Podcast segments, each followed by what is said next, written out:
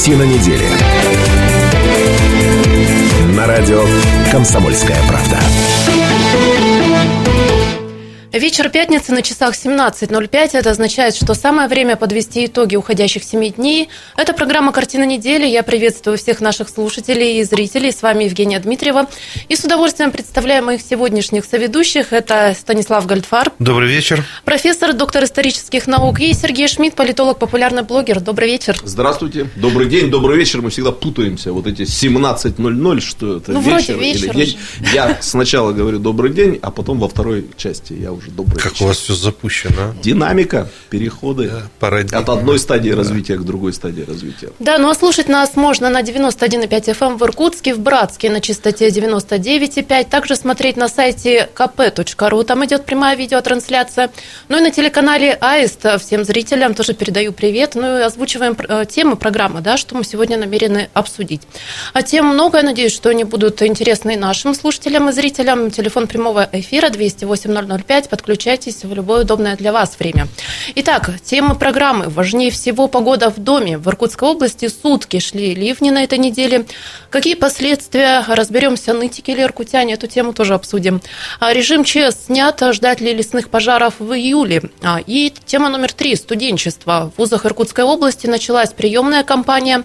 А тем временем сегодня ученый совет утвердил все кандидатуры на пост ректора вуза а, в Иркутском госуниверситете. Станислав Гольдфар присутствовал, расскажет, что происходило. А тема номер пять. Здесь рыбы нет. Для рыбаков-любителей, внимание, установили суточную норму. А сколько можно наловить омуля или щуки на Байкале, расскажем. За и против тоже эту тему обсудим.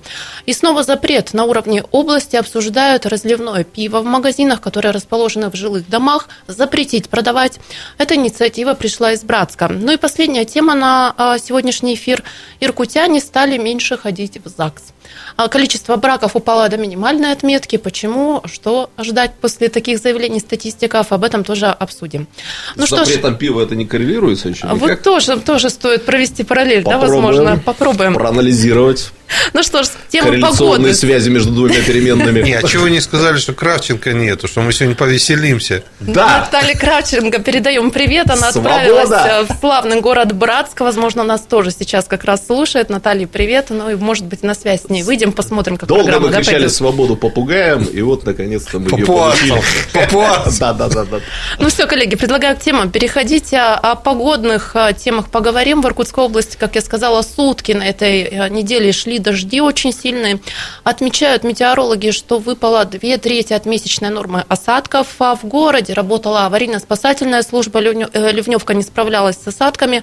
На Байкальской, например, э, на три машины упал тополь, кое-где размыло асфальт. При этом на реках города не зафиксировали значительного подъема воды. Слава Этого, да, удалось избежать, но а мы в теме дня обсуждали такую тему, своеобразный батл объявили, жара против хол, э, жара против дождя, все потому что как только пошел дождик, а в соцсетях э, начались обсуждения, мол, э, сначала говорили жарко-жарко, дышать тяжело, жить плохо, потом пошел дождь, быстрее бы дождь закончился.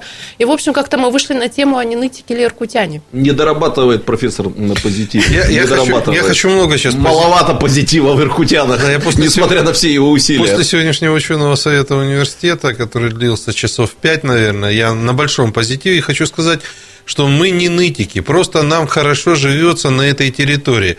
Вы посмотрите, что в Москве творится. То ли джун... Сегодня там джунгли, завтра там Антарктида. А посмотрите благословенный град Иркутский. Ну, дождь полил, но он нам нужен был, в конце концов, пожары притушить. Потом солнце вышло. Сегодня опять дождик пошел. Баланс. Станислав Ильич, вот ваше отсутствие в этой передаче на этом самом месте, когда иркутяне ныли по поводу жары, Да. я как раз озвучивал точку зрения. Ну, в конце концов, мы в Сибири живем, мы что, две недели жары не можем потерпеть? Не Да, так часто это случается в нашей Я вообще хочу сказать, что у Да и нас- снег у нас чаще, чем дождь. Да, я идет. хочу сказать, что у нас вообще какая-то такая нормальная, -тьфу, природная атмосфера здесь. Я должен вам сказать, что когда вот этот суточный дождь-то зарядил, Да, а да, он да. такой серьезный, то есть там, как принято говорить у нас в Иркутске, ливневки не всегда справлялись. Это Вот точно. я там заходил. Никогда не справлялись. Да, в любимый трамвай надо было отходить большую лужу. Лужа как раз между трамваем и остановкой. То есть все как мы любим.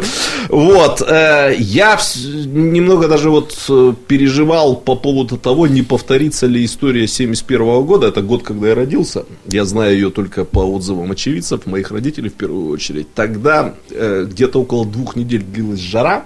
И таяли снега э, в горах. Ледники. Да, совершенно верно. А потом обрушился продолжительный дождь. Ну, вот мне папа мой, Федор Карлович, говорит, что он то ли две, то ли три недели, ну вот не переставая шел. И это были самые серьезные наводнения вообще вот, вот там в Иркутской области. Тут с, э, в- отдыхали, помню, вот с родителями в 70-е годы в дом отдыхе Алха. Ну вот там вот Алха выходила до берегов, вплоть до насыпи железнодорожной все покрывало. Э, свадьбы вот тут выяснилось отменялись из-за наводнения. И вот когда этот дождь серьезно-то пошел, ливневки перестали с- справляться, я думаю, С тех пор дай- так и говорят. не дай бог повторится эта история, что вот после жары будет продолжительный дождь. Но день прошел, ночь прошла, смотрю, солнце выглядело, выглянуло, ну потом солнце спряталось, ну дождь тоже куда-то В субботу опять выглянет. И вот поэтому, Жень, я с большим удовольствием сейчас услышал, то есть наводнения это нет. да. Нет, да, и, кстати, тем временем, согласно прогнозам гидромедцентра, в этом году в Иркутске не ожидается повторения наводнения прошлого года, тоже сложная паводковая ситуация была, но, тем не менее, мэр Дмитрий Бердников поручил продолжить противопаводковые мероприятия, в частности, в этом году а, на условиях муниципально-частного партнерства, это сейчас очень модно, планируется создать дамбу и усилить насыпь на берегу Ушаковки в районе садоводства Родник и Восток. Именно там в прошлом году подтопило более 500 участков. Да, Вообще хочу сказать, э, поскольку Кравченко нет, имею право про историю рассказывать, что угодно. Историческая справка. Историческая Вы имеете справка. право на всё. Вообще, на самом деле, а, серьезные гидрологические сооружения в начале 18 века на Ушаковке строили. То есть, вот все понимали, что Иркутск находится в такой зоне, где хорошо бы чуть-чуть чего-нибудь так поставить, чтобы берега не размывались, дамбы не рушились и так далее. В этом смысле наши предки очень грамотно к этому вопросу Ну, я, подходили. Станислав Ильич, если правильно помню, там и наша любимая река Ангара тоже могла показать характер. А 19 Ангара и века, показывал да? до тех пор, пока наши дорогие энергетики не поставили плотину. Заливала вплоть до улицы Карла Маркса и выше. Ну, вот большую, так называемую. Да. Я, кстати, еще вот обратил внимание, э, первый раз такое на моей памяти, вот когда длилась эта жара, может, и раньше во время жары такое случалось, но сейчас что-то она действительно долго стояла, и так Рекорды били, что чуть уж. не сказал, ценник за 30 был, да, то есть температура за 30 была. Я обратил внимание, что вот как здорово в жару, чем себя можно успокаивать. Это я эстафетную палочку Пивом у холодным? профессора беру, чтобы с иркутским нытьем прямо сейчас начать бороться. Ну, пиво холодное, это понятно, но его скоро запретят в домах э, продавать, да. Вот, свадеб теперь, как мы понимаем, нет, тоже не выпьешь, не закусишь нигде. Дело в том, что от жары сохнут и падают желтые листья, и иногда идешь, и уже вроде как листьев как осенью нап- нападало. Но параллельно думаешь, а еще впереди два месяца лета. Что-то я сразу вспомнил. И так листья хорошо становится. над городом кружатся. Нет, ну, действительно, много сухой листвы, довольно много нападало, почти как вот в преддверии осени. Слушайте, Но ну, постоянная мысль о том, но что до осени-то еще два месяца. Остановите Привет. его, остановите Шмидта. Ясно, Остановить позитив, Шмидта, да. а Владимир Жириновский, он тут на этой неделе промок в Москве под Достойный дождем соперник, да. и предложил разогнать гидромет. Послушаем, что сказал Владимир Вольфович. Внезапно дождь, так сказать, пролил, и я почувствовал, что значит промокнуть до нитки. Хорошо у меня запасной костюм, туфли, ну полностью я все сменил и переоделся. Но с другой стороны, впервые МЧС стала лучше предупреждать. Вот все эти последние штормовые предупреждения, все были заранее, даже, может быть, задолго до возможного. А вчера Мосгидромет, у нас претензии к ним. Даже я видел, что черная туча подошла к Москве. Но откройте окно, вы, чиновники Мосгидромета. Чего вы не предупредите, что через 20 минут начнется сильный ливень? Он начался. Мы знаем, что он начнется, мы с зонтами выходим, а гидромет идет обедать. Разогнать гидромет. Мосгидромет разогнать, уволить. Только за один вчерашний дождь. Не потому, что я промок, а потому что мы все в окно смотрим на небо. А у них, наверное, в подвале сидят они. Мосгидромет. Но гидромет сказал, что не согласен с критикой Жириновского, потому что ливень может пойти внезапно и предсказать вот такое явление Чувствую, бывает Владимир. Вольфович там еще доставит удовольствие на следующих президентских выборах. Только, видимо, это уже будет последнее удовольствие. Возраст уже, увы, не тот. Ну, таблетку, может, кремлевскую подглотнет там и нормально и попрет заново. Ну что ж, сейчас у нас небольшой перерыв. Через две минуты мы возвращаемся в эту студию. Телефон прямого эфира 208 Подключайтесь к обсуждению наших тем. Картина недели. На радио «Комсомольская правда». Картина недели. На радио «Комсомольская правда». Это программа «Картина недели». С вами Евгения Дмитриева, Сергей Шмидт и Станислав Гальдфарб. Еще раз доброго вечера всем нашим слушателям и зрителям. И обсуждаем мы сейчас капризы природы. На этой неделе прошел сильный дождь, ливень, потом вроде солнце выглянуло, сегодня опять дождик прохладно. Одни говорят, что сколько можно было стоять в жаре, есть, например, время сейчас выдохнуть. Кто-то жалуется, что лучше бы было тепло, лето все-таки, но и так короткое. В общем, жара против дождя, такой батл мы решили устроить. Ну и слушатели к нам подключаются. 208-005. Рамиль, здравствуйте. Здравствуйте, ведущий, особенно Сергей Федорович. Здравствуйте. Бывший студент а, Равиль, здравствуй, ага, очень приятно. Мне тоже постоянно вас слушаю. Эм, э, это рискованное земледелие. Что еще Сегодня раз? рискованного земледелия. Угу, поняла, да. Сегодня у нас дождь, завтра у нас может быть и град. Мне мама рассказывала, как у нас в июне э, был град. Такая погода, что я могу сказать. Зато у нас, э, ну, экология, например, чище, чем где-нибудь там в Москве. Хотя сейчас там, по-моему, хуже. Я вот каждый раз слушаю про вот такое, и мне такое ощущение, что мы вообще живем практически на курорте. У нас все адекватно. Так, как должно быть. Ну да, действительно, если с москвичами сравнивать, у нас вполне комфортная погода, и можно только порадоваться конечно, и позлорадствовать. Конечно. Вот Рамиль молодец, демонстрирует, что никакого нытья э, в нем нету, не разделяет он принципов иркутского нытья, хотя я настаиваю на том, что такой феномен имеет место быть в городе Иркутске.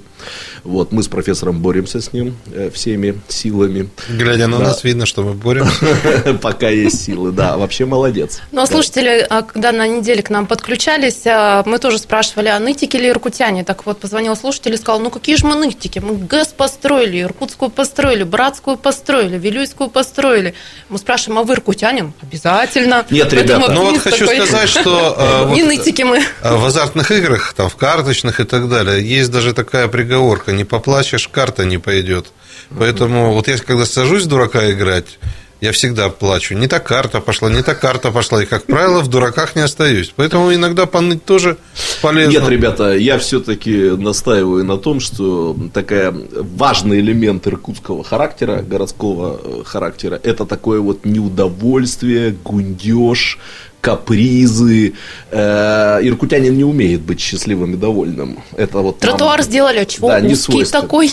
Тут вот, например, есть такая черта иркутского характера, я уже лет 20 ее изучаю. Дело в том, что, ну, грубо говоря, яма на дороге у нас, это не яма на дороге, это какой Иркутск хреновый город. Да? Вот. Э, если там, значит, э, я не знаю, там мусор лежит мимо, рядом с мусорным баком, да, то это не мусор лежит если это бабр без богом. этого, то это, это не зверь. Верните это выборы зверь. мэра, там, например, и так далее, и тому подобное. Ну, вот так поустроено, ничего не получится. 208-005, Иркутяне, вы нытики или нет? Позвоните к нам в эфир и скажите свое мнение. А, ну, коллеги, предлагаю чуть тему развить, да, погодную. Сотрудники федеральной Я, авиалеса... можно, добавлю вот очень да, такой Сереж. важный момент. Да, я, да. правда, могу повториться. По-моему, я уже в этой студии, ну, точно не на телевидении об этом рассказывал. У меня на историческом факультете одна из моих любимейших коллег, Елизавета Аркадьевна Аркадьевна Матвеева как-то поехала в Италию, в Болонию. Вот, э, вот в настоящую Болонию. И оттуда пишет, э, что э, Болония очень напоминает Иркутск. Я сначала не понял, о чем идет речь. Я ей пишу, Лиза, как Болония может напоминать Иркутск? Болония, это, вот, профессор знает, первый средневековый университет там в XI веке, да, это там старейший город. Она говорит, точно так же, как иркутяне, баллонцы костерят свой город по любому пустяку вообще. То есть, у них там в голове, как и у иркутян, вот эта тема великого историко-культурного прошлого, которое мы утратили, значит, и не соответствуем теперь этому всему, да. И по любому поводу, вот тоже камешки, мусор, э, значит, рытвина на дороге. И именно все это сразу, как там на школе учили это называть, гиперболизируется до общего вывода. Э, Болония плохой город. Так что нам надо как-то налаживать связи с болонцами. Да, надо съездить в Болонию, поизучать. Э, тут- Города побратимы я будут. даже- Тем более сто лет нашему Я, университету. может, я уже даже тему, я уже Да. даже тему сходу придумал. Там типология нытья в среднеевропейском городе в сравнении с Иркутском. Да, сто лет нашему университету в следующем году, а у них старейший университет. Может, делегацию туда прямо отправить по- сразу? поныть- Я еду. Поныть в обнимочку, да. 208-005 слушатели к нам присоединяются. И зритель Валентина, здравствуйте. Здравствуйте. Здравствуйте. Пожалуйста. Здравствуйте, говорите. Здравствуйте. Я не хочу, чтобы вы обобщали всех иркутян, потому что мы очень, коренные иркутяне, мы очень любим свой город. И никогда, даже плохие дороги, не заставят нас говорить о городе плохо. Я даже когда-то как- как- как-то были на курорте, и там Ага. были врачане, там то есть, ну, там было очень много приезжих. И я считаю, что об Иркутске могут говорить плохо только приезжие, а не коренные иркутяне. Вот это Коренные верно. иркутяне сибиряки не могут. Мы свой город очень любим, обожаем его, пусть даже с плохими дорогами, но это наш Иркутск. Даже куда бы мы ни ехали отдыхать, мы скучаем. Ура! Здорово Неделю, сказано. две, Ура. мы домой хотим. Спасибо, спасибо. Валентину надо пригласить на дискуссии про Иркутск, где мы время от времени с профессором бываем, и вот где там нытики как раз э, Да-да-да. собирается, чтобы она этим Вот, нытикам ответила. Скорощук, Да. держись. Ангарчанин. Ну что, идем дальше, да? А, Сотрудники Федеральной авиалес- авиалесоохраны сегодня вызывали искусственные дожди в соседней Бурятии. Ну а накануне работали в Иркутской области, наши корреспонденты тоже отправились вызывать искусственный дождь, а дождь вызывали над Братским районом, там как раз тушили лесные пожары. Сейчас Кравченко приедет, все загаснет сразу. Все загасит. Специальные пиропатроны. а, Люди Их выпускают. Расскажу, да, как это все работает. Пиропатроны выпускают с борта самолета на расстоянии до километра, опыляют облака йодистым серебром, и таким образом потом выпадают осадки.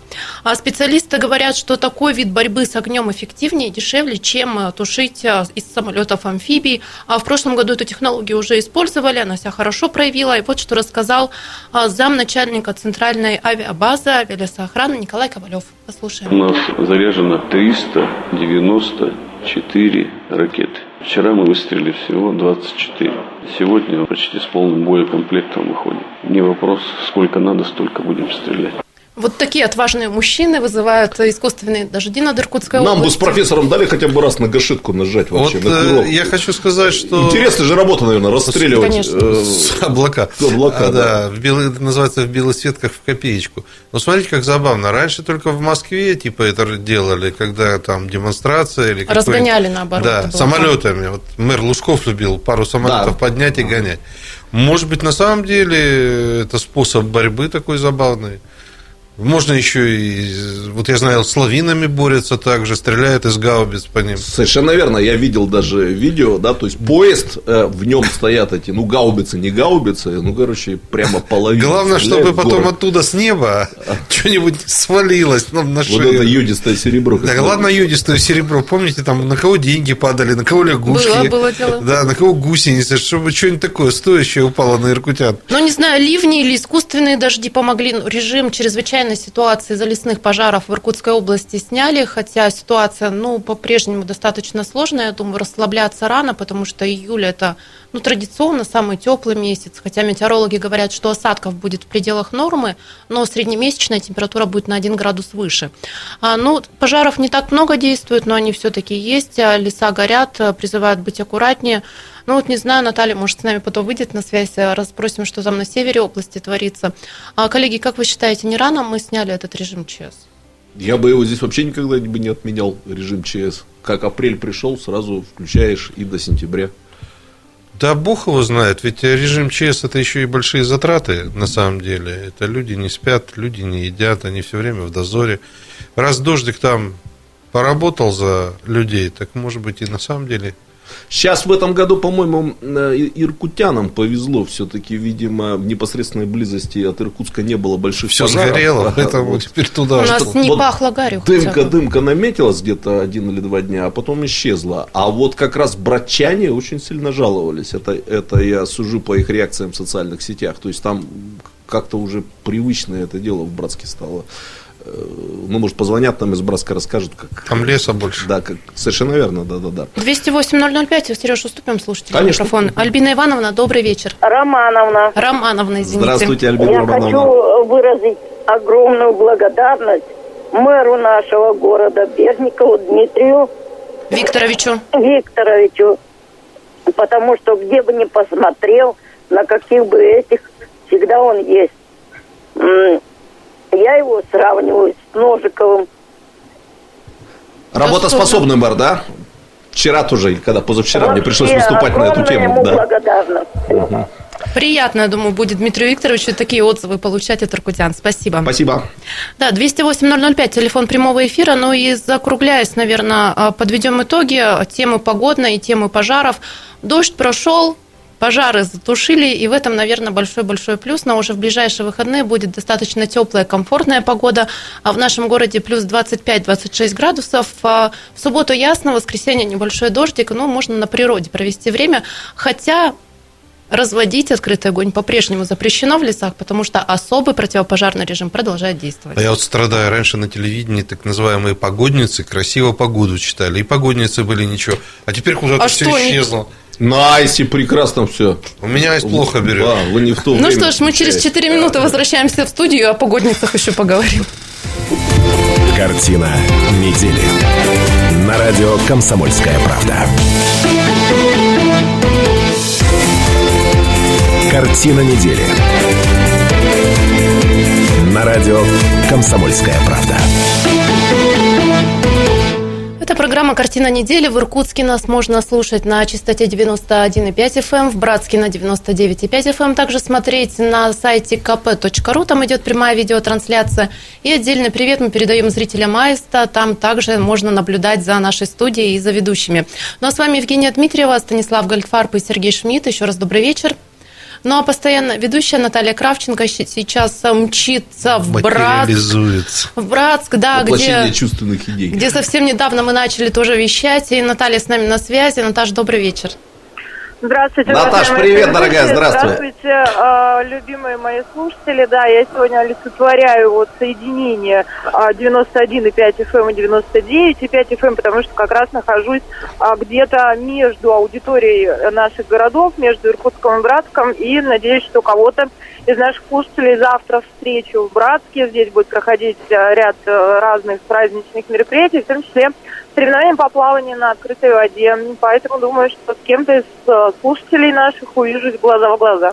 А Наталья, вы в дороге обсуждали мы тему пожаров. Режим ЧС сняли, но все-таки кое-где пожары продолжают действовать. Что там по дороге происходит? А, гори- горят леса, дым, может быть? Жень, ну ты помнишь, мы вчера нашим слушателям рассказывали, что на э, подключали авиацию, стреляли по Да. облакам теми самыми э, заряженными. Как, как они называются? Пиропатроны.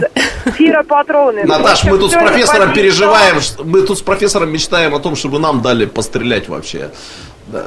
Вам По ни в облакам. коем случае. Почему Нет, ни в коем не- случае? Нельзя неврастенникам э, давать пострелять из чего бы то ни было. Ну так вот, эти пиропатроны подействовали. обломили движение через- И э, не видим мы по пути, ну вот мы уже подъезжаем к Братску, в общем, нигде мы не встречали ни пожаров, ни дыма, ни дымки. Так что все славно, и я думаю, что режим ЧС отменили своевременно. Женя, у меня к тебе еще вопрос. Слушай. Слушаются ли тебя мудрецы неврастенники? Хорошо себя Слушаются, нарядные пришли, красивые Я слушаются. думаю, надо Кравченко до Устилимска добраться, Устилимска. потому что до Братска ему ничего. Мама Ну, жигала. это мечта профессора Гальфарба. Пусть Он, наконец, сослал малютку Кравченко, да, и я боюсь, что он еще интригует для того, чтобы меня в Братске уже оставили навсегда. Но такой радости, Станислав я вам не доставлю, я обязательно вернусь. В романе Ярослава Гашика про Швейка у меня любимая глава была «А на базе солдата Швейка». Не, а потом Это когда бра- он там запутался, заблудился в Братский каких-то регионах. А на базе малютки Кравченко. Отличный проект. Братский новосел. Да, Наташ, спасибо тебе. Х- Хорошей дороги, хорошо провести время в командировке. Ну, ждем обратно. Вам хорошо довести программу, да, и привет всем нашим слушателям. Да, Спасибо. Наталья Кравченко была с нами на связи. Ну что ж, Наталья в пути, братчане, встречайте нашу постоянную ведущую. Ну а мы идем Мне дальше. кажется, она уже из-за барной стойки, по-моему, говорила, нет? Так она Или на подъезжает еще. А? Ну, если А, в машине в еще машине? есть. Отсюда же не видно, где она. Да, За мне- барной мне стойкой казалось, она у барной стойки уже сидит. Такое вот. Да, в Братск мы еще вернемся, обсудим инициативу Сергея. Серебренникова о запрете продажи пива разливного в магазинах, которые расположены в жилых домах. Это, в домах. Это в следующей части программы. Ну а в этой предлагаю поговорить на студенческую тему. Началась приемная кампания в вузах. В Иркутске, говорят, во всех университетах наплыв, а наплыв э, студентов-первокурсников. Мои коллеги, как никто, знают Ну, не э, студентов. еще, а абитуриентов. Ну, будущих Да. первокурсников, да, Мгм. корректнее сказать. А вы следите за тем, как идет приемная кампания? Вот э, какое-то ожидание от э, будущего набора есть у вас? Ну, вы знаете, э, э, нынешняя система приема в высшие учебные заведения, вот э, наплыв в ней ни о чем не говорит, потому что наплывает народа много, но поскольку теперь Потом система ЕГЭ позволяет сразу в несколько вузов пять. отправлять свои данные, да, в 5, да, не 3, 5, Пять, а пять. 5, да, то потом как наплывают, так и отплывают, но остаются. Всегда кто-то остается. Я должен сказать, что этот набор э, высшая школа встречает с особой радостью, потому что, судя по социологии, по демо- демографическим данным, это последний год, когда в вузы приходит вот поколение демографической ямы. То есть э, сейчас в школе учатся 18 лет, в 18-летнем возрасте заканчивают. Вот 90 это дети 99-го года рождения, молодые люди и девушки. И вот вроде как по социологии там получается, что где-то с 2000-2001 в стране начался рост демографический. Он еще, правда, не был связан там ни с материнским капиталом, ни с улучшением жизни, а с тем, что, извините за это выражение, детородного возраста достигло большое поколение 80-х годов. Так что вот это десятилетие демографической ямы, которое в вузах началось где-то с 9, 8-9 годов, вот оно заканчивается в этом году. И если высшая система образования, вузы переживут этот год, то со следующего года уже полегче должно стать. Да. Но мне нравится, что студент приходит нонче умненький, э, по-хорошему циничный-прагматичный, потому что многие сейчас выбирают не место жительства, мода на место жительства все-таки проходит, а многие прагматично понимают, что и самолетом можно до Москвы добраться. Дорого. Дорого, ну, господи, сегодня дорого, завтра недорого. Ну, полетим в Красноярск отдохнуть на столбы.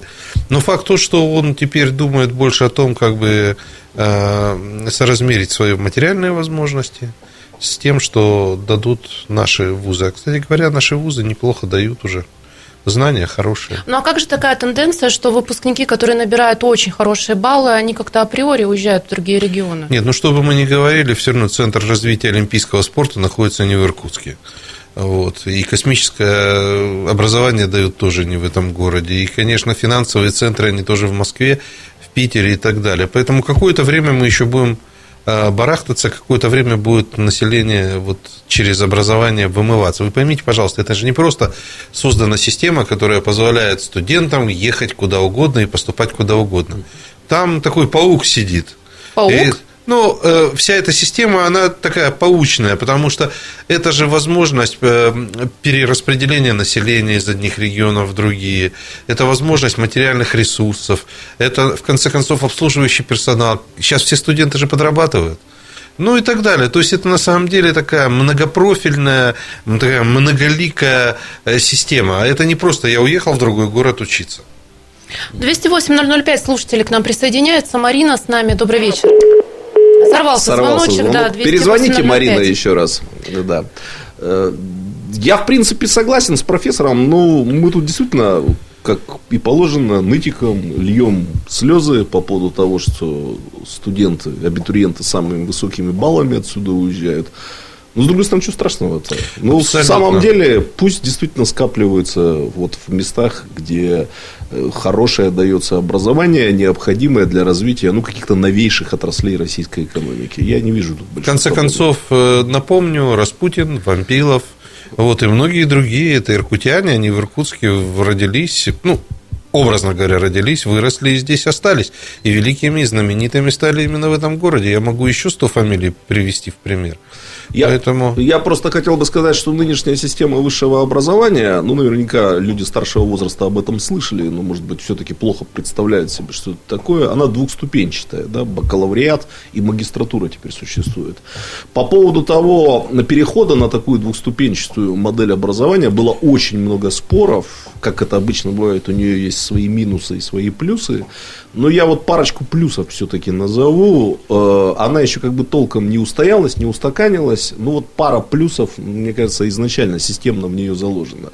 Дело в том, ну я надеюсь, я не обижу никого из абитуриентов. Я работаю с первокурсниками в том числе, и уж поверьте, знаю, о чем идет речь, все-таки, ну, значительная, если не большая часть абитуриентов после школы, ну, как-то вот не совсем еще представляют, что они в жизни-то хотят. Да? Да. Вот, и поэтому выбор того или иного вуза – это во многом решение родителей или советы, так сказать, знающих людей. Вот, четыре года студенты проводят на бакалавриатской ступени обучения, четыре года достаточно для того, чтобы в 21-22-летнем возрасте уже четко понять, ты там, если гуманитарий, то какая именно отрасль гуманитаристики тебя интересует, если врач, то какое направление в медицине, и уже потом выбирать вот магистратуру. Это первый плюс, что первое как бы решение делается все-таки больше для папы с мамой, а второе уже является результатом Самостоятельно. самостоятельного выбора. Сейчас я быстро договорю. А второй момент, эта система позволяет учить, поучиться в разных вузах. То есть я, например, считаю, что это правильно, когда люди бакалавриат получают в одном вузе, а магистратуру выбирают в другом вузе. Э, Это другие преподаватели, другие традиции. Ну, как бы я не про уровень знания говорю, а в целом как бы другая атмосфера. И вот эта вот с- система, она позволяет э, ну, как бы умножать, увеличивать опыт образовательный ребят. А это всегда хорошо, это всегда развивает интеллект. Любая система э, подлежит корреляции, можно о ней чего угодно говорить. Тут самое главное вот что. В этих городах, откуда уезжает народ в центр, здесь больше возможностей. Абсолютно. Людей меньше, и возможностей для карьерного роста, безусловно, больше. Ну и сегодня же состоялось заседание ученого совета Иркутского госуниверситета, где утверждали кандидатуры на должность ректора ИГУ. А профессор, вы присутствовали на этом заседании, а что там происходило, какой итог? Ну, я хотел бы, во-первых, э, респект э, ректору выразить, респект ученому совету, вот, респект всем, кто сегодня голосовал, потому что, мне кажется, было принято очень взвешенное, я бы сказал так, если по-простому, по-кухонному, очень приличное решение. Толковое. Да, толковое. И ученый совет утвердил всех э, кандидатов, которые считают, что они могут возглавить Иркутский университет на следующее пятилетие. Все прошло достаточно мудро, вот, без особых дискуссий, без особых каких-то выплесков. Ну, в общем, так по-рабочему. Я впервые, может быть, посмотрел на наш совет в такой немножко экстремальной ситуации, но я увидел, что это очень работоспособный орган. Еще раз, респект ректору, который спокойно а, вот, э, проводил этот ученый совет и ученому совету. Нам теперь осталось э, э, ждать, что будет в дальнейшем, потому что губернаторская власть должна сказать, губернская власть должна сказать свое слово. Вообще мы все надеемся, что вот все эти четверо кандидатов будут утверждены губернатором, и э, уже коллектив университета будет сам решать, кого видеть во главе университета на последующие пять лет. Но у нас меньше минутки остается. Успеем еще принять звонок нашей слушательницы. Валентина Ивановна с нами. А, Здравствуйте. Здравствуйте. Здравствуйте. Пожалуйста, у нас мало времени. Э, Ой, извините. Э, Так, значит, я хотела задать вопрос только в одном. Чтобы, как говорится, заинтересовать наших выпускников, чтобы они работали в нашей области, нужно курсовые, нужно дипломы. Обязательно, чтобы они были по теме нашего э, Региональной тематики. региона. Региональная Это тематика. правильно, я с вами согласен. То Шмидт все время какие-нибудь средние века им задает. Да, хорошо, спасибо большое. Мы Рыцари, вернемся а, в эту студию. дамы, ну куда без этого? а? Через 25 минут, внимание, у нас сейчас большая перемена. В 18.05 нас можно слушать на радио «Комсомольская правда», но Аист к нам присоединится в 18.15. 208.005 мы продолжим обсуждать главные события семи уходящих дней. Картина недели. На радио «Комсомольская правда». Картина недели. На радио «Комсомольская правда». В Иркутске 18.05 и продолжается программа «Картина недели». Мы выходим после большой перемены и готовы обсуждать главные события семи уходящих дней. А мы – это Евгения Дмитриева, профессор, доктор исторических наук Станислав Гальдфарб. Здравствуйте. Привет всем. И популярный блогер Сергей Шмидт. Сергей, добрый вечер. Здравствуйте, дорогие радиослушатели. Телефон прямого эфира 208-005. У нас еще очень много интересных тем, которые мы хотим обсудить. И тема этой части программы звучит так. Здесь рыбы нет. Ограничения для рыбаков-любителей ввели на Байкале. А, Вспомним Яралаш. Тут нигде нет рыбы. А кто это говорит-то? Кто-кто? Директор стадиона. Ну, а Женя, рыбакам... вот вы поколение родившихся в 80-е годы. Ералаш советский смотрели? Ты знаешь эти все сюжеты? Ну, конечно, знаю, их пересматриваю, да, Да? в Ютубе. Ага, ну, ну, вот понятно. рыбакам-любителям на Байкале говорит, конечно, не директор стадиона, а Росрыболовство и вводит ограничения. Озвучим суточную норму, а потом обсудим. А сколько можно добывать сига, омуля, хариуса, ленка, тайменя или тугуна? По 5 килограммов. Щуки сазана 10 килограммов, ну а прочие виды рыб э, 20 килограммов. Обращаюсь я к товарищам рыбакам. Э, Что вы думаете по поводу таких ограничений? Действительно ли они вообще нужны на Байкале? Или это очередной перегиб и толку не будет от таких, а, таких ограничений? Браконьеры будут, были, есть и будут. А, 208-005, подключайтесь. Но Я вообще первый раз про мудрецы рыбу тугун не в слышу. растении. Это- Я это- тоже не ловила такую, только Вы щуку и омуля. мои читаете, там про тугун специальная глава есть. Это очень вкусная рыбка. Байкальская, что ли? И Байкал. она везде есть, и в Енисее, и в Байкале, Да? и даже в Ангаре. Слушайте, вот я примерно просчитал, это примерно 30-40 килограмм, да, это за какое время, за месяц? Это сутки. Ну, там, видите, какая Сутки. история 30 есть. килограмм. Приехал рыбак, он рыбачит неделю. Ну, как он докажет, например, ро- э, ну, вот, э, инспекторам, что он там неделю сидит, а не сутки? Подожди, вот я посчитал в сутки 30 килограмм, да? А Кто в состоянии слопать 30 килограмм Ну, семья рыбы? большая. Это значит светиться сразу начнешь э, вот, э, э, от фосфора, от фосфора. Я сразу вспоминаю наши историко-этнографические экспедиции в 70-х, в начале 80-х годах. Мы шпарили значит, по деревням вокруг Байкала. Мы были голодные, молодые. Тугуна-то пробовали? Вся, всякое, всякое было. В какой дом не зайдешь, значит, ну, мы же на, на живом подкорме были, то есть, что добудешь, что и съешь.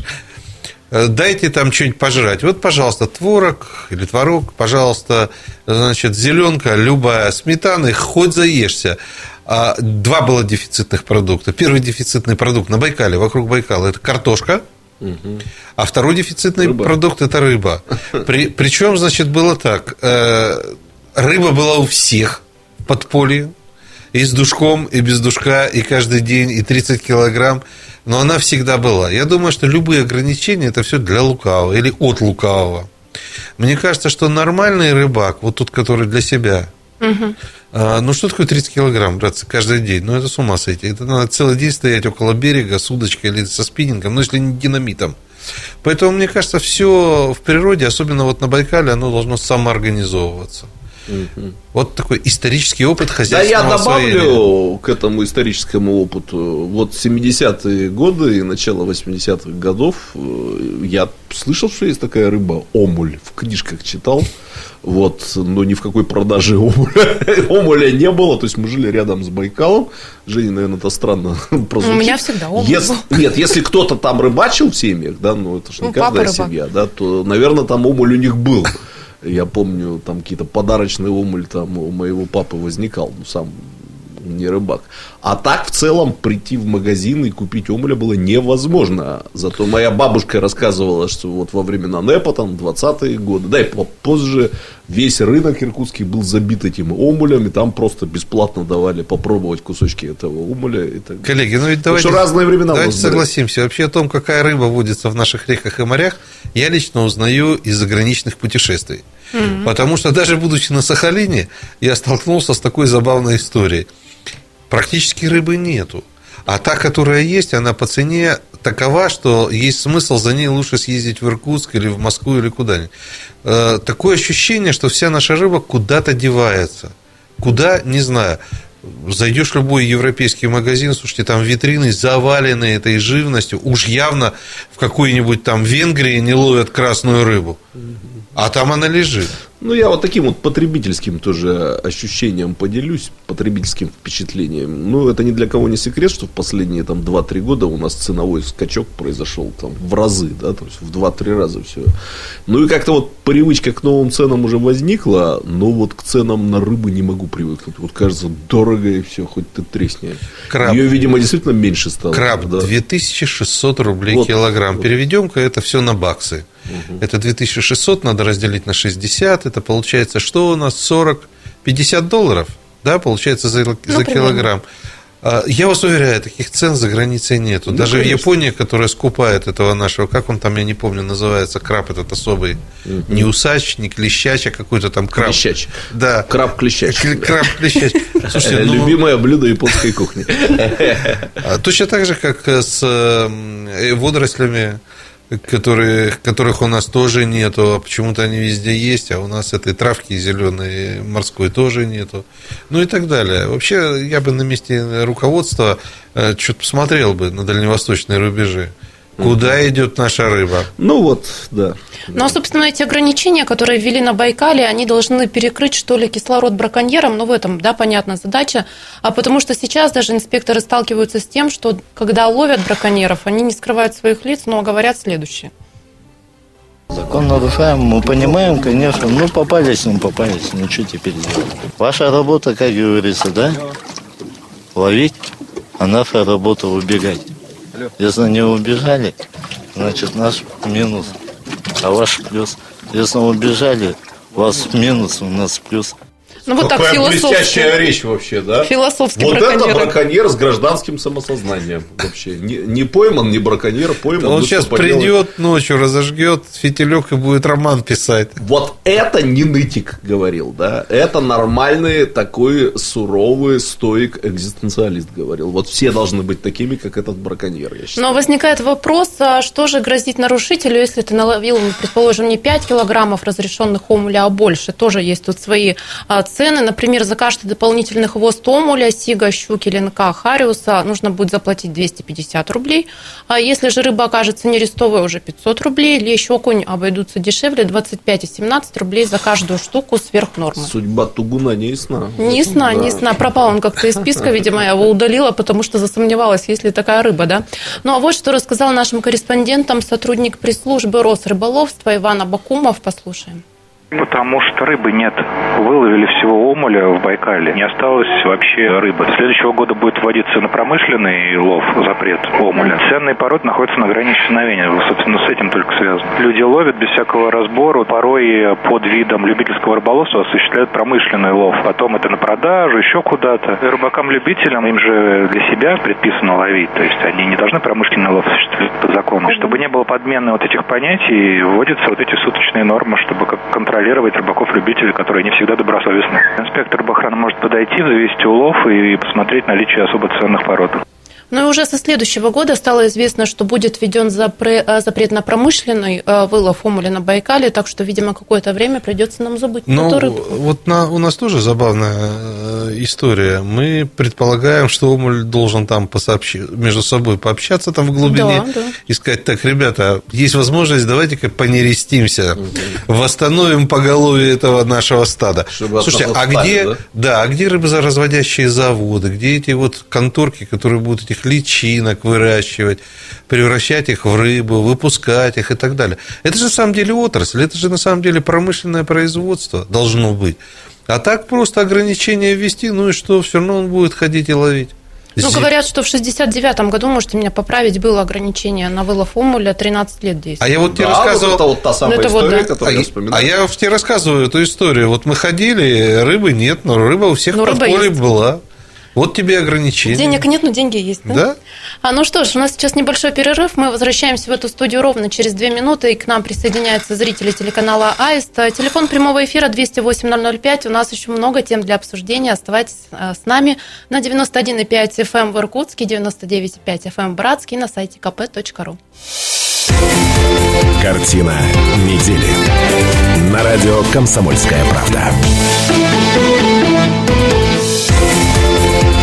Картина недели.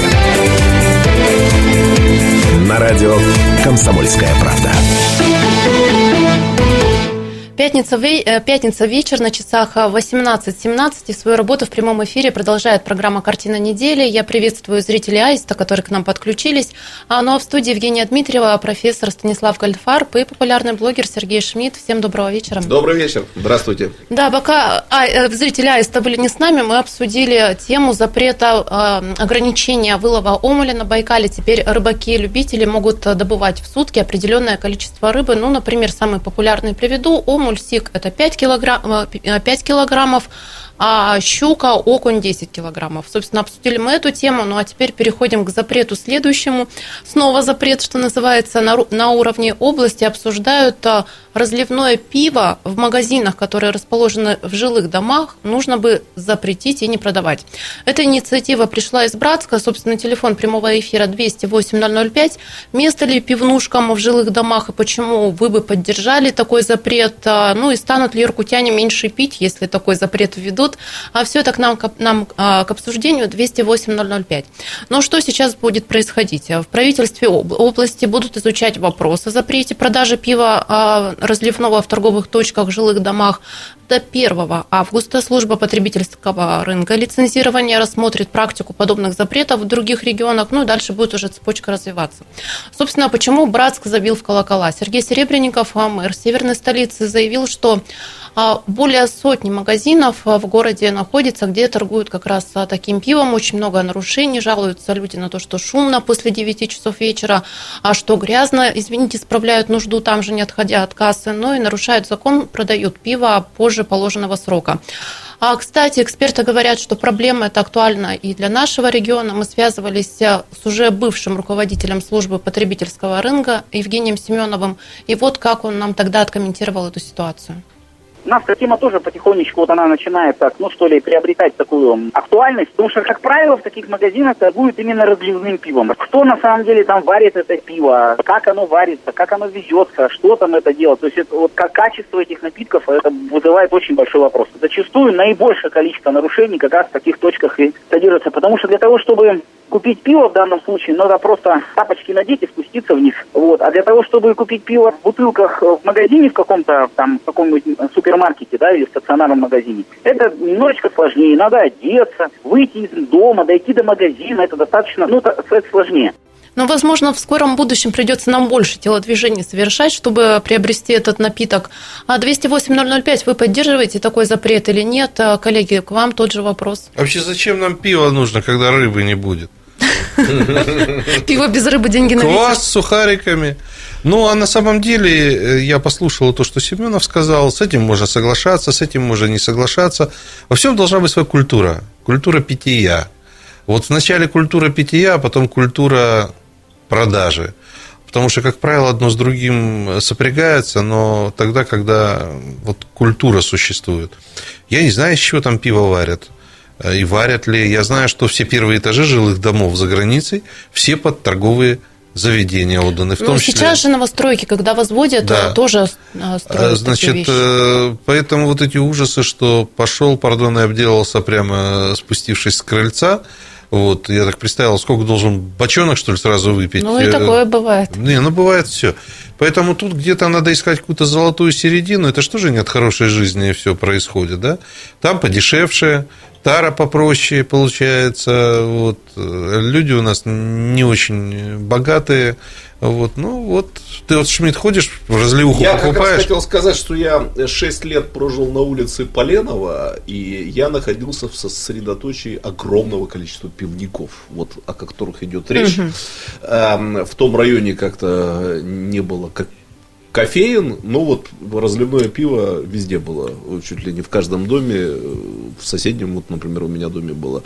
Эм, мне вообще нравилось. Вот там девушки такие работали с размером груди не меньше третьего, значит. Горящими глазками. Да, да, да, да. Так приятно было зайти, пообщаться, купить там литр другой. Ну и была одна проблема. Это пиво мне почему-то казалось катастрофически не- невкусным, неприятным.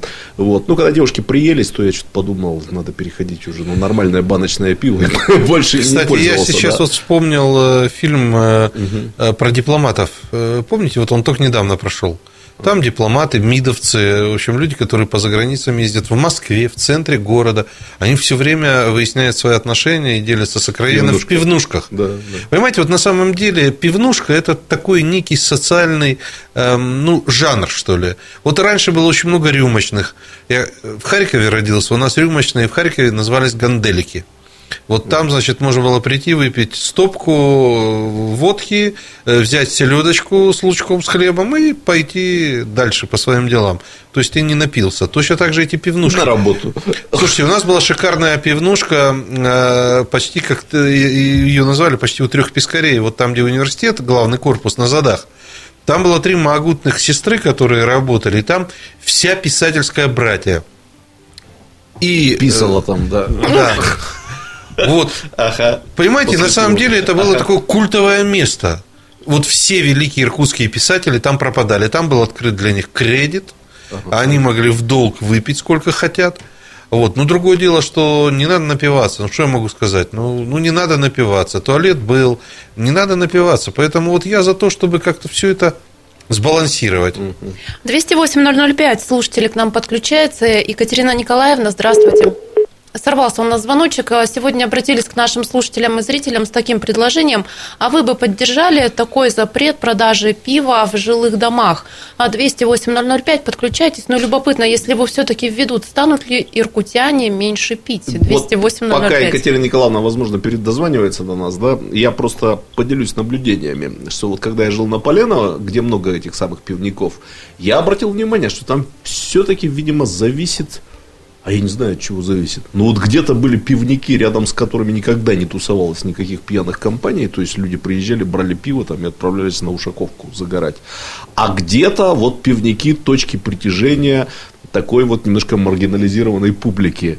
Ну, я оттуда э, переехал, теперь я живу в районе, где пивников нет, сплошные кофейни и рестораны. Вот. Мы э, тебе подзорную трубу подарим, чтобы ты наблюдал. вот, но какая-то загадка была. Видимо, владельцы, ну, вот так вот ориентировали своих работников, э, чтобы либо заводить вот эти вот социальные сети, значит, вокруг пивника, либо как-то избавляться ну мы же с вами все ездим. Вспомните Германию. Там сейчас саммит, кстати, проходит.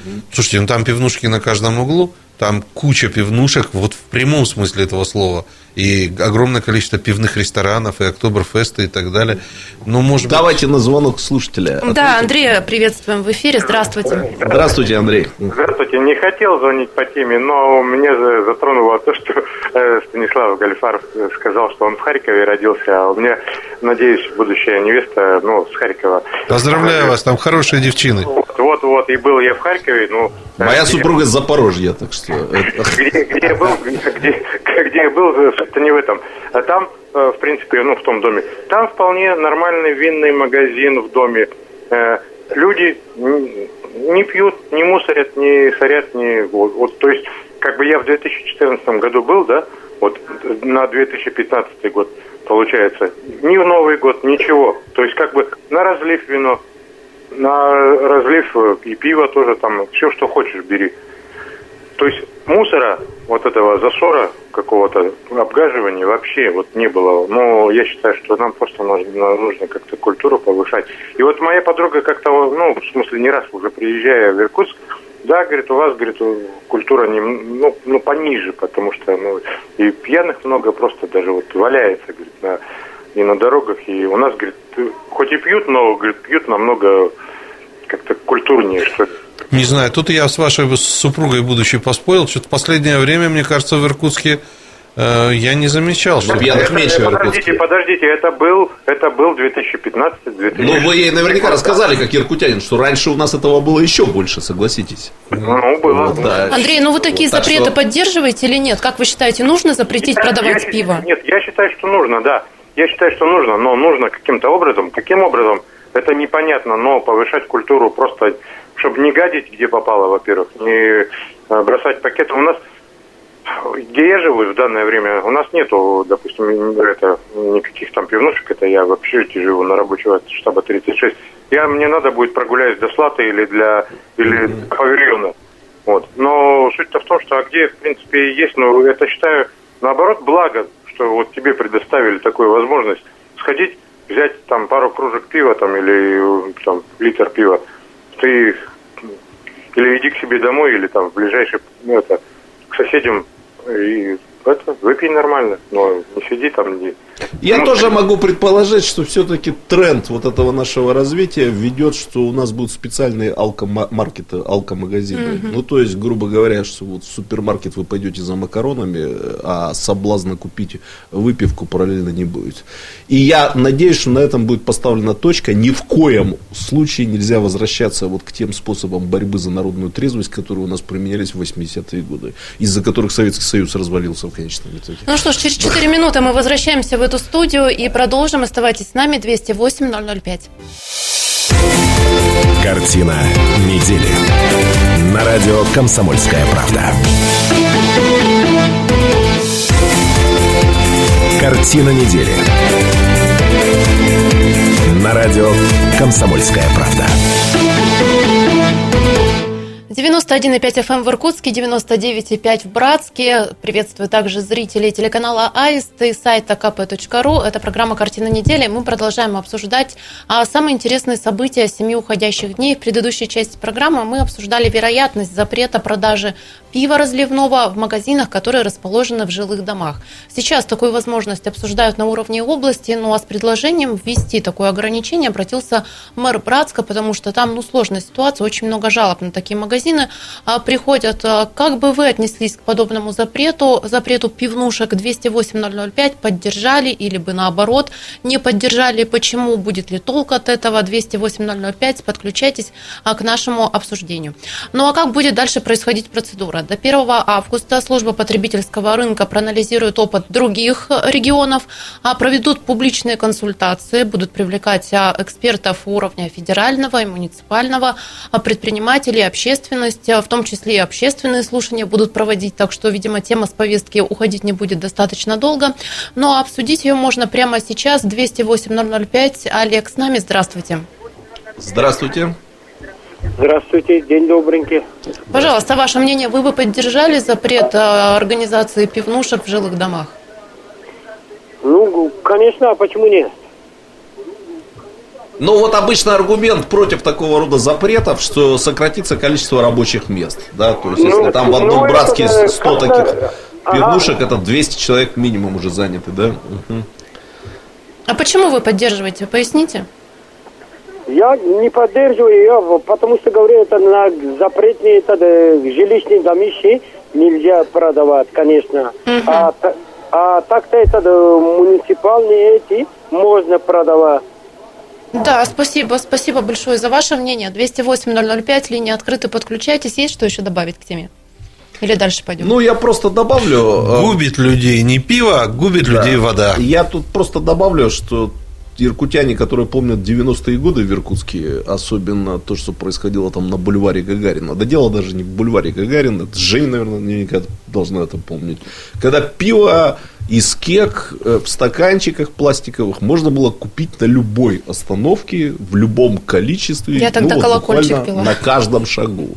Вот. Ну, понятно, я тебя в этом не подозреваю, но, наверное, этот образ такого пьющего, сосущего пива да, иркутска да, да, да. из детства у тебя должен был остаться. Э, тогдашний мэр э, Владимир Викторович Якубовский, я хорошо это помню, он провел вот такое вот волевое решение, запретительное решение, связанное точно вот с бульваром Гагарина. Там шашлычки, пиво, караоке, все это запретили. Я грешным делом думал, что он не изберется на выборах мэра после этого, потому что, ну вот иркутянам нравилось, как говорил мой друг тогда, город, ну вот желал ночную жизнь, вот ему дали эту ночную жизнь с этими пивнушками на каждом шагу. Ничего подобного, Владимир Викторович выиграл выборы в 2005 году, да, и уже такого возрождения, возвращения этого пивного беспредела уже не случилось. Ну, привыкли как-то люди, и рабочие места перераспределились. Думаю, раз этот вопрос ставит Сергей Васильевич Серебренников в Братске, скорее всего, это будет реализовано, ну, видимо, и надо Иркутску готовиться в том числе. 208-005, и Людмила к нам подключается. Добрый вечер. Вы бы поддержали такой запрет? А, Конечно, во-первых, добрый вечер, мы уважаемые ведущие. Здравствуйте. Здравствуйте. Я, конечно, как женщина, как мама, как бабушка, и, конечно, я, я поддержу, чтобы запрет, хотя бы что-то специализировано было.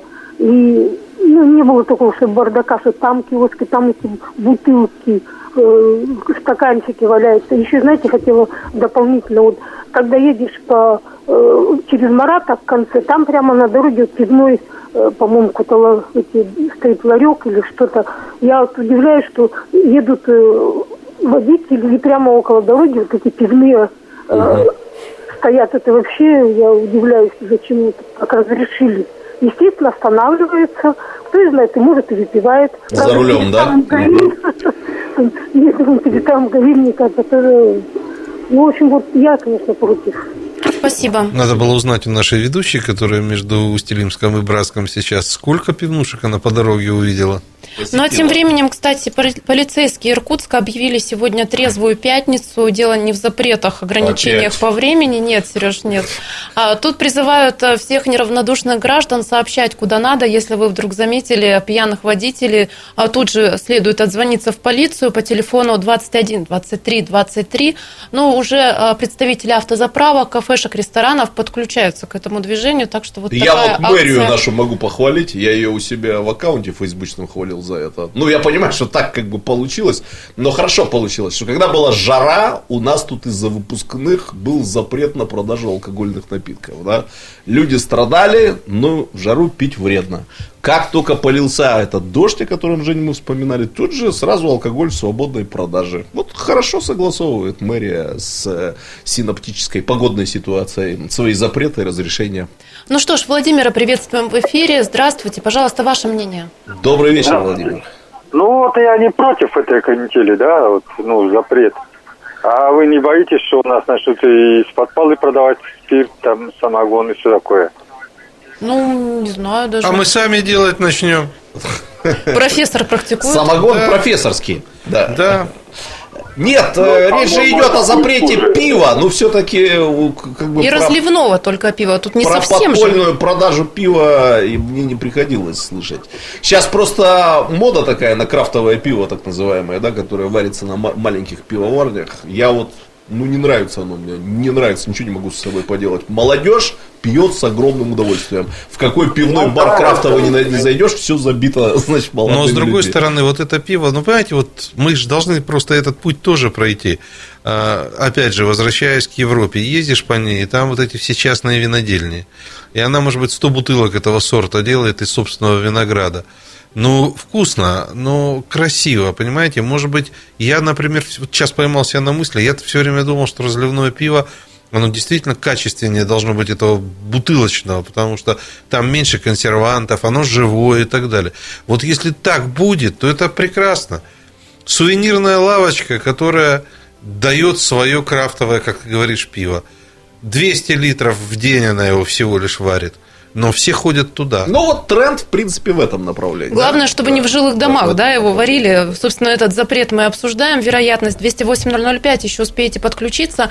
Но пришли любопытные исследования федерального и региональных рынков алкоголя. Выяснилось, что как раз в Иркутской области самой большой популярностью среди а, жителей региона пользуются пиво и пивные напитки. А на втором месте вина, шампанские и низкоградусные ликеры. Ну и замыкает топ-3 водка. Вот такие данные. Позор. Потому Позор что, жуля. потому что мы сами водки не делаем. Это иркутяне протестуют против привозной Совершенно водки. верно. Совершенно 208-005 еще Владимира успеем принять в эфире. Здравствуйте. Здравствуйте, Владимир. Да-да, говорите. Алло, Да, Владимир, говорите. Ага, здравствуйте. вопрос ведущий. Она бы хотела в своем доме иметь пивнушку? Нет, не хотела, честно отвечаю. Ага. Понятно. Какой, какой вопрос, такой ответ, да, закрытый. А, ну что ж, я думаю, что тему продажи алкоголя в жилых домах мы на сегодня закроем, но еще не раз вернемся к ней, потому что до 1 августа еще будет проходить обсуждение, а в том числе будут и общественные слушания. Я напомню, что а, запретить продавать разливное пиво в жилых домах, а, эта инициатива сейчас рассматривается на уровне областного правительства, но пришла она к нам из Братска. А, ну, а Ростислава, нашего звукорежиссера, попрошу перейти к следующей теме и перейти такой звуковой отбивкой своеобразной, но вы сразу поймете, почему она прозвучит.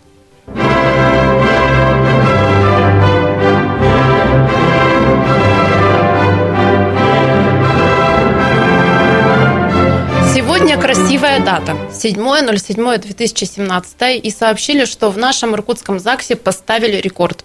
А зарегистрировали сегодня, э, сейчас скажу, 205 пар. Такого не было никогда. И еще 13 пар соединились с узами брака а в Листвянке, на Байкале. Там а, расположен тоже отдел ЗАГСа. Но почему-то, друзья, приходят э, тревожные данные, что иркутяне стали меньше ходить в ЗАГС, и число браков упало до минимума. Что скажете? Я попутно вспомню, когда Умнее люди стали. В нулевые годы, да, э, мне приходилось э, раз в неделю бывать на телекомпании «Город», такая существовала тогда, и оператор наш Александр Медведев там работал. И я вот очень хорошо помню, это рядом с ЗАГСом было очередь людей, которые записывались на эти круглые даты, там, 6 6 06 там, 7 7 07 да, вот у людей какая-то ну, мистическая магия, такая магия, да, потребность. Да, да. Я все думаю, Взялись бы социологи, вообще посмотрели, все-таки крепче э, пары, э, семейные а, пары. кстати, проводили такие исследования, да, говорят, что нет, не влияет. Не работает, увы, да. увы, нумерология ну, тут не работает. работает. Да, да, да, да. Я могу, есть такая потребность. Я могу... Ну, угу. давайте вначале Андрея, а потом... Да, слушатели, приветствуем в эфире, здравствуйте. Здравствуйте, Андрей. А, ну, во-первых, в брак меньше вступать стали, это, ну, потому что нужно, как бы, регистрироваться, играть свадьбу. Все это деньги, деньги, Дорого, деньги. Да деньги деньги стоят. А вот еще я сегодня вот буквально разговорил э, продавщицу павильона свою, да, это, и она мне такую вещь высказала. Просто вот сейчас на самом деле люди живут просто, ну, ради того, чтобы, так скажем, жить ради денег. Вот, все. Ну, в большинстве своем, конечно. Есть, конечно, любовь, но ее стало намного меньше качественной любви, которой, и вот она говорит, я, говорит, с человеком живу, которого ненавижу, мужа 21 год назад потеряла, и я, говорит, сейчас живу, говорит, я просто живу, говорит, из-за денег. Просто, ну вот как я грустно. вот каким-то вывел образом вот этого человека, и я не одну историю такую знаю, могу, в принципе, при желании рассказать очень многое, там, если э, меня, допустим, пригласили бы на программу там на какие-то... Оставьте телефон, да, подумаем. Но э, я могу тоже... И вот, вот качественной любви ее стало намного меньше. Просто хотят люди, ну, хотят с кем-то жить, понятно хотят э, ну, какую-то поддержку иметь, хотят какую-то... Но при этом все, весь мир ненадежен в отношении Ой. Ну, я бы, как профессор, э, сказал, что я могу рассказать тысячу историй противоположных. И мне очень, конечно, термин нравится, качественная любовь. Настоящая любовь. Настоящая любовь, да. Ну, как-то... Не, настоящая любовь – это нормально. Качественная любовь как-то мне по обеим ушам э, все-таки режет. Я думаю, что, э, во-первых, меньше стали регистрироваться в связи с катаклизмами природными. А вот... Э, Почему? Ну, дождь пошел, чего платье морать? Да, не, на самом деле, я думаю, что э, все социологически и демографически в норму войдет. Больше не будет, меньше тоже не будет. Во сколько будет женщин, столько будет и мужчин, предположим. Я надеюсь, что все друг друга найдут. А, думаю, что самое главное все-таки это экономика. Вот да, но, видимо, на этой ноте будем завершать программу. За высокую экономику, когда дает... Нет, ну возраст в создание семей вступило поколение демографической ямы, о котором мы с вами говорим. Тоже давайте не будем об этом забывать. Конечно. Разумеется, это сокращает количество браков.